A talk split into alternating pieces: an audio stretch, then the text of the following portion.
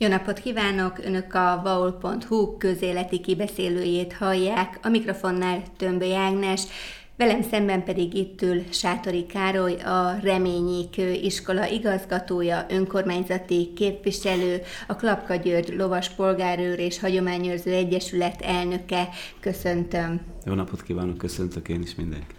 A Nemzeti Összetartozás napja alkalmából apropóján beszélgettünk ma. A Reményik Iskola megadja a módját, példaértékű módon minden évben komoly programot szervez. Idén két naposra sikerült ezt a programsort összehozni, ráadásul a felvidéki testvériskolákból is itt voltak diákok, pedagógusok. Hogyan értékeli az elmúlt két napot, illetve miért tartják fontosnak, hogy ilyen magas szinten emlékezzenek a Nemzeti Összetartozás napján? Iskolánkat Reményik Sándorról neveztük el, és én úgy gondolom ennyi év távlatából is, hogy ez egy nagyon-nagyon jó névválasztás volt. Reményik munkássága szinte rátükröződik az iskola értékeire Ugye tudjuk róla, hogy ő istenes verseket írt, tehát ez a, a, a Jóisten szeretete és hitfontossága iskolánkban. Aztán természetről írt verseket, az pedig a tudás, fontossága, és a harmadik, amit a Végvári néven írt, ugye a hazáját szerető költő, pont Trianon után, ami, ami nekünk nagyon erősen a haza szeretete és a nemzeti összetartozás gondolatát erősíti. Ezért fontos számunkra, nyilván nem csak reményik miatt, hanem ez úgy gondolom sokunkból szívből jön, hogy minden évben erre nagyon nagy hangsúlyt fektetünk. Iskola megalakulása óta emlékezik a június 4-i alkalmon, és jó pár éve talán csak a Covid szakította ezt meg. Több napos a, a rendezvény sorozatunk, hiszen jönnek hozzánk a felvidéki vendégek is, és, és ővelük együtt igazán nagyon, nagyon megható és, és tartalmas ez az együtt töltött két nap. Hogy látja a diákok, mi az, amit mindebből megéreznek, megértenek, akár amikor a felvidéki társaikkal beszélgetnek? Hát szerintem működik ez, ugyanis a kapcsolatunk ezekkel a, az iskolákkal, ugye két iskoláról is van szó, mondhatjuk azt, hogy nagyon jó és, és élő kapcsolatunkat ápolunk. Reményik miatt nekünk erdélyi iskolákkal kellett volna felvennünk a kapcsolatot. Ez Pontosan azért nem tettük, mert nem tudtuk volna ennyire élővé tenni, hiszen akkor a hatalmas távolság van Szombathely és a, a, a keleti határ között, hogy ezt nem tudtuk volna napi kapcsolattá varázsolni. Itt viszont kicsi a távolság, és járunk egymás rendezvényeire, versenyeire, oda-vissza, ünnepségeket szervezünk, föllépnek a mieink ott, ők itt, mint ahogy most is tették. Úgyhogy én szerintem nagyon jó ez a kapcsolat. Ami meg szintén jó, hogy amikor jönnek ide ezek a gyerekek, akkor a iskola közösségének a családjaihoz helyezzük el őket éjszakára.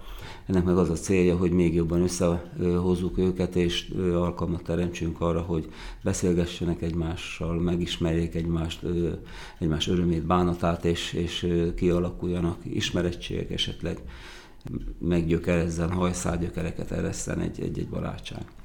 Június 6-án az MMIK-ban tartottak gála ennek során a Nemzeti Összetartozás emlékhely számára az egyik adományozónak oklevelet is átadtak. Miért ezen a gálán került sor erre az eseményre? Igen, most már több éve keretbe foglaljuk ezt a két napot, ugye az evangélikus templomba kezdjük egy gyönyörű alkalommal, ünnepi megemlékezés műsorral, és a záró rész ez a, a Néptánc Gála, ami, ami szintén fergeteges, nagyon jól sikerült az idén is. Iskolánk tanulójának az édesapja ajánlotta fel ezt az összeget, és úgy gondoltuk, hogy adunk egy kis nyilvánosságot ennek, és édesapa is elvállalta ezt, hogy részt vesz ebbe a ceremóniába. Nagy közösség előtt adtuk át a, a, ezt a kis elismerő oklevelet. Elsődleges célja az volt, hogy kicsit felébresztjük az ügyünket, hiszen hogyha ez nagyobb nyilvánosságot kap, akkor talán újra lendületet kap a gyűjtési akciónk. Itt az Ezredévi Parkban helyeznék el majd ezt a Nemzeti Összetartozás emlékhelyet. Hogy áll most ennek az emlékműnek, emlékhelynek a előkészítése? Hát ugye elkezdtük a folyamatot, a tervpályázatot levezéreltük, meg, meghirdettük a győztest, egy nagyon szép alkotás nyerte szerintem a, a meghirdetett pályázatot és ugye nyilván elkezdődött, vagy hát párhuzamban mellette ment a gyűjtési folyamat is, ami erre is rányomta a bélyegét ez a covidos időszak, amikor pont akkor indultunk, amikor bejött a Covid, akkor ugye nem lehetett nyüzsögni ezzel kapcsolatosan. És hát most szépen lassan én úgy érzem, hogy akár ilyen rendezvényekkel, mint a miénk, ugye ez már a második rendezvény volt részünkről, hiszen már egy művészeti gálát, vagy hát egy, egy néptáncgálát mondjuk úgy inkább szerveztek a, a szökősék és a gencsiek, hát ugye itt a szökősnek a vezetője itt tanít nálunk, a Molnár Péter tanár úr, aki egyébként ennek a művészeti ágnak a, vezetője iskolánkban. Egy ilyen kezdeményezés részünkről már volt, akkor is nagyon szép összeget tudtunk összekalapolni, és, és ez a ma is hát a néptánchoz, illetve hozzájuk kötődik, meg iskolánkhoz. 2010 május végén fogadta el az országgyűlés azt a határozatot, amiben kimondták, hogy június 4-e a trianoni békediktátum aláírásának napja, a nemzeti összetartozás napja lesz a jövőben. Eltelt azóta 13 év, hogy látja, mennyire változott meg e tekintetben a közgondolkodás, mennyire tekintünk másként június 4-ére? A 1920-as években egy őrült nagy vágy volt, hogy azonnali revízió történjék, tehát bele gondolhatunk a szétszakított családokra, a megcsonkított országra, hogy a magyarságban mekkora hatalmas igény volt, hogy azonnal a visszarendeződés történjen. Aztán Jöttek a bécsi döntések, ahol karcsapás nélkül bevonulhattunk hatalmas nagy magyar területekre. Mondanom se kell, aki megnézi ezeket a képeket, micsoda öröm újongással fogadták ott Horti Miklóst, illetve a, a mögötte masírozó magyar honvédeket. Hát gondolom akkor egy nagyon szép időszak lehetett, látjuk, hogy virágesőbe vonulnak ott a katonák, és őrült nagy öröm volt, és nem csak a magyarságnak, én úgy gondolom, hanem mindazoknak, akik a magyarsággal akkoriban is szimpatizáltak. Aztán jött a kommunizmus, a, ugye előtt, először is a háború vereség, majd a kommunizmus, ami azért egy nagyon sötét időszak volt, hiszen nem volt szabad beszélni se a határon túliakról, se a Trianonról, tehát az volt az az időszak, amikor Reményik Sándor nevét nem volt szabad kiállítani és titkolták a, a, a munkásságát, a költeményeit, pontosan azért, mert nagyon erős üzenete van mindezeknek. Úgyhogy aztán a kommunizmus végén a rendszerváltás, hát az is egy kicsit hadd nem mondja, bonyolult így visszatekintve már. Aztán jött a nemzeti kormány, akinek ugye az első döntése volt az, hogy végre megkaphassák a külhoni magyarok a magyar állampolgárságot. És hát erre rájött aztán az, hogy na akkor gondoljuk át ezt a június 4-ét, és ne föltétlenül gyásznap legyen ebből, hanem legyen egy, egy ünnepi alkalom, a Nemzeti Összetartozás napja. Hát itt a, a megnyitón is felmerült ez a kérdés, hogy most mit csináljunk, ünnepeljünk, vagy, vagy búslakodjunk ennek kapcsán, és én ott azt mondtam, hogy hát mind a kettőt kell, nem is feltétlenül búslakodni, hanem igenis fel kell idézni az akkori eseményeket, hogy mennyi, milyen sokat vesztett az ország, hogy, hogy megcsonkítottak bennünket, de a nemzeti összetartozás gondolata viszont az már az én szemembe inkább egy ünnep, hiszen hiszen ahogy a, talán itt az iskolai kétnapos rendezvény is tükrözi, hogy a, a templomban inkább visszaemlékeztünk, átbeszéltük egy élő történelmi óra keretében ott a helyszínen, amit a történelmi tanárunk tartott, hogy hogyan történt, mi volt, gyönyörű versekkel, énekekkel idéztük az időszakot, és a végére lett egy nagy ünnep a, a néptánc, ugye hát nem mondjam, hogy micsoda hatalmas virtus lendület, és erő van egy, egy néptánc produkcióban, tehát ez az már inkább a nemzeti összetartozás gondolatáról szólt, amikor,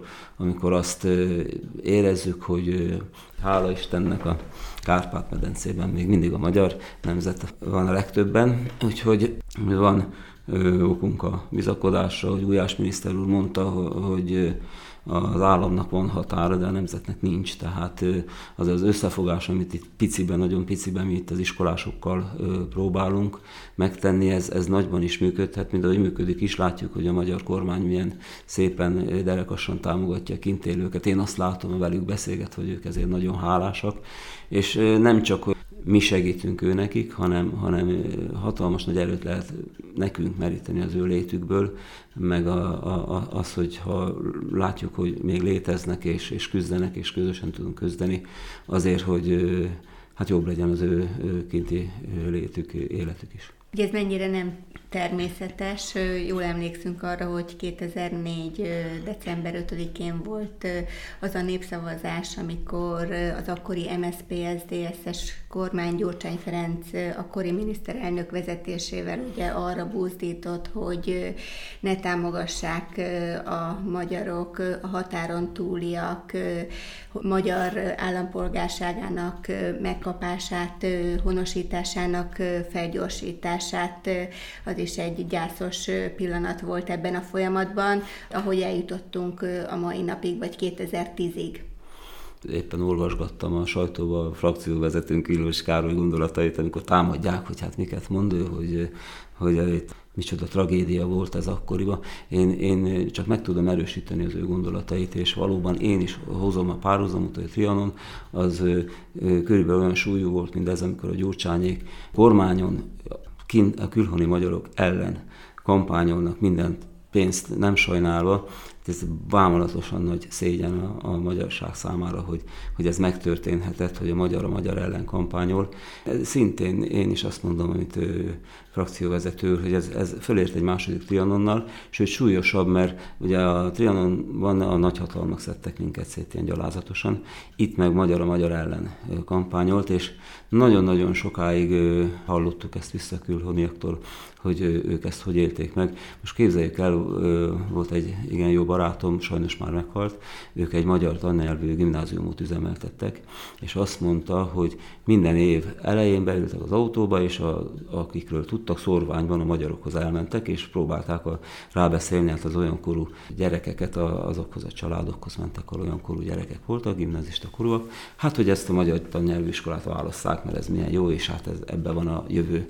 Na most elmesélte nekem, hogy ezután, a, a gyalázat után, hogyan tudott többen ülni az autójába, és hogyan tudott elmenni az ottani magyar családokhoz, és mit tudott nekik mondani, hogy miért válasszák a magyar iskolát.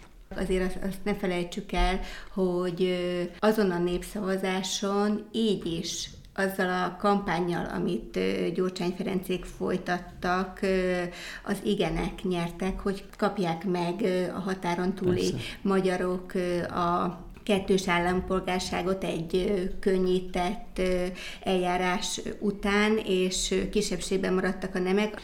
Igen, azt ugye tudjuk, hogy a kommunista időszak után vagyunk, amikor Ugye az előbb is említettem, hogy nem túl nagyon volt erről szerencsés beszélni, nem nagyon szerette a hatalom akkoriban sem, hogyha mi ezt szóba hozzuk, egyébként számomra érthetetlen módon, mert a kommunista barakban azért voltak mellettünk államok, akik erős nemzeti politikát folytattak velünk szemben, akik viszont inkább a hallgatást választottuk.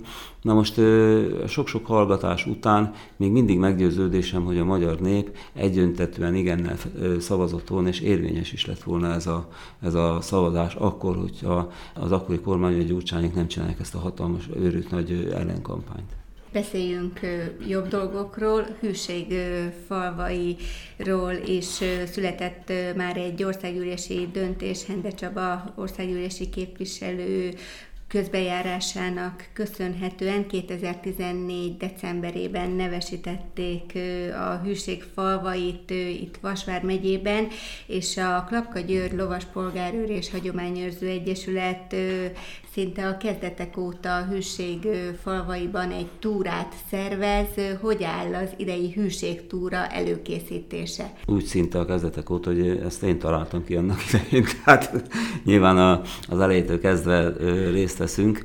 Egy kedves történet, amikor én ezt hát ugye lovagolgattunk arra felé, és fölvetődött bennem a gondolat, hogy hát milyen jó lenne egy ilyen túrával emléket állítani ezeknek a falvaknak, illetve hát az ott, ott élőknek, hogy milyen derekasan viselkedtek, és fölhívtam Hende Csabát annak idején, hát mondom, van itt szombathelyen egy honvédelmi miniszter. Hadd nem mondjam, hogy egyáltalán nem ismertem Csabát, és, és fogalmam se volt, hogy ki ő, azon túl, hogy honvédelmi miniszter. Na és akkor Lovardába találkoztunk, ott voltak az Egyesület tagjai, sokan voltunk, és ott vetettem föl neki, mit szólna hozzá, hogyha csinálnánk egy ilyen megemlékező túrát. És ő azt mondta, hogy ez nagyon jó ötlet, ő, ő ott lesz velünk, és ezt ő támogatja, és menjünk. Na hát aztán innen indult ez az egész, Honvédelmi miniszter támogatta a gondolatunkat, és már az első alkalom nagyon jól sikerült, és hát azóta minden évben megyünk. Egyébként a miniszter úr is Csaba, akkor miniszterként, most a körzet képviselőjeként mindig ott van velünk. Július 1-én, másodikán lesz, hogyha jól emlékszem, az idei hűségtúra, milyen állomások lesznek, és mit kell róla tudni, aki kedvet érez, hogyan csatlakozhat. Igen, úgy mondjuk, hogy minden, mindig a június hónap végén, tehát hogyha a pénteket is belevesszük, akkor igaz, hogy 30-a, illetve 1 másodika. A frekventált nap az elsőjén van. Szombathelyről lelovagolunk Nardára, Nardán koszorúzás és ott egy kis pihenő, meghívunk minden felvonulót egy ebédre, és akkor onnan fogunk átvonulni felső csatára, felső csatáron pedig, hát ott is ünnepi koszorúzás, ott vagyunk a legnagyobb létszámmal, egy felvonulás, egy falukört teszünk a, a fuvorzenekar felvezetésével, és utána ünnepi műsor van a kultúrházba, és hát igazából ez az első nap, Utána a második napon már nincs ilyen nagy csindradata, nem csak a, a vállalkozó lovasok, ővelük végig lovagolunk ezeken a falvakon, és mindenhol elhelyezzük a megemlékezés és a tisztelet koszorúját. Hogyan lehet csatlakozni a programhoz? Várunk, bátorítunk mindenkit, hogy jöjjön. Ugye a lovas az egy speciális dolog, annyian vagyunk a hányan, de attól még idegen lovasok is csatlakozhatnak, több ponton lehet becsatlakozni a túrába, ugye a első állomás a parkerdei büfé, aztán Nardára lehet jönni, és akkor onnan megyünk tovább, de nem csak a lovasokat hívjuk, minden évben szoktak lenni kerékpárosok, és őket is hívjuk, mert hát ugye Nardára eljönnek, és onnan átmegyünk felső csatára, és ott az ünnepi felvonulásba ők is részt tudnak venni, aztán a veterán autósok szoktak jönni hozzánk, még szintén őket is várjuk, hogy jöjjenek a felvonulás részre, illetve hát Nardára, ott a, az ebédre. És hát nyitott, tehát aki akár mivel gyalog is jöhet, és akkor valahogy tud csatlakozni.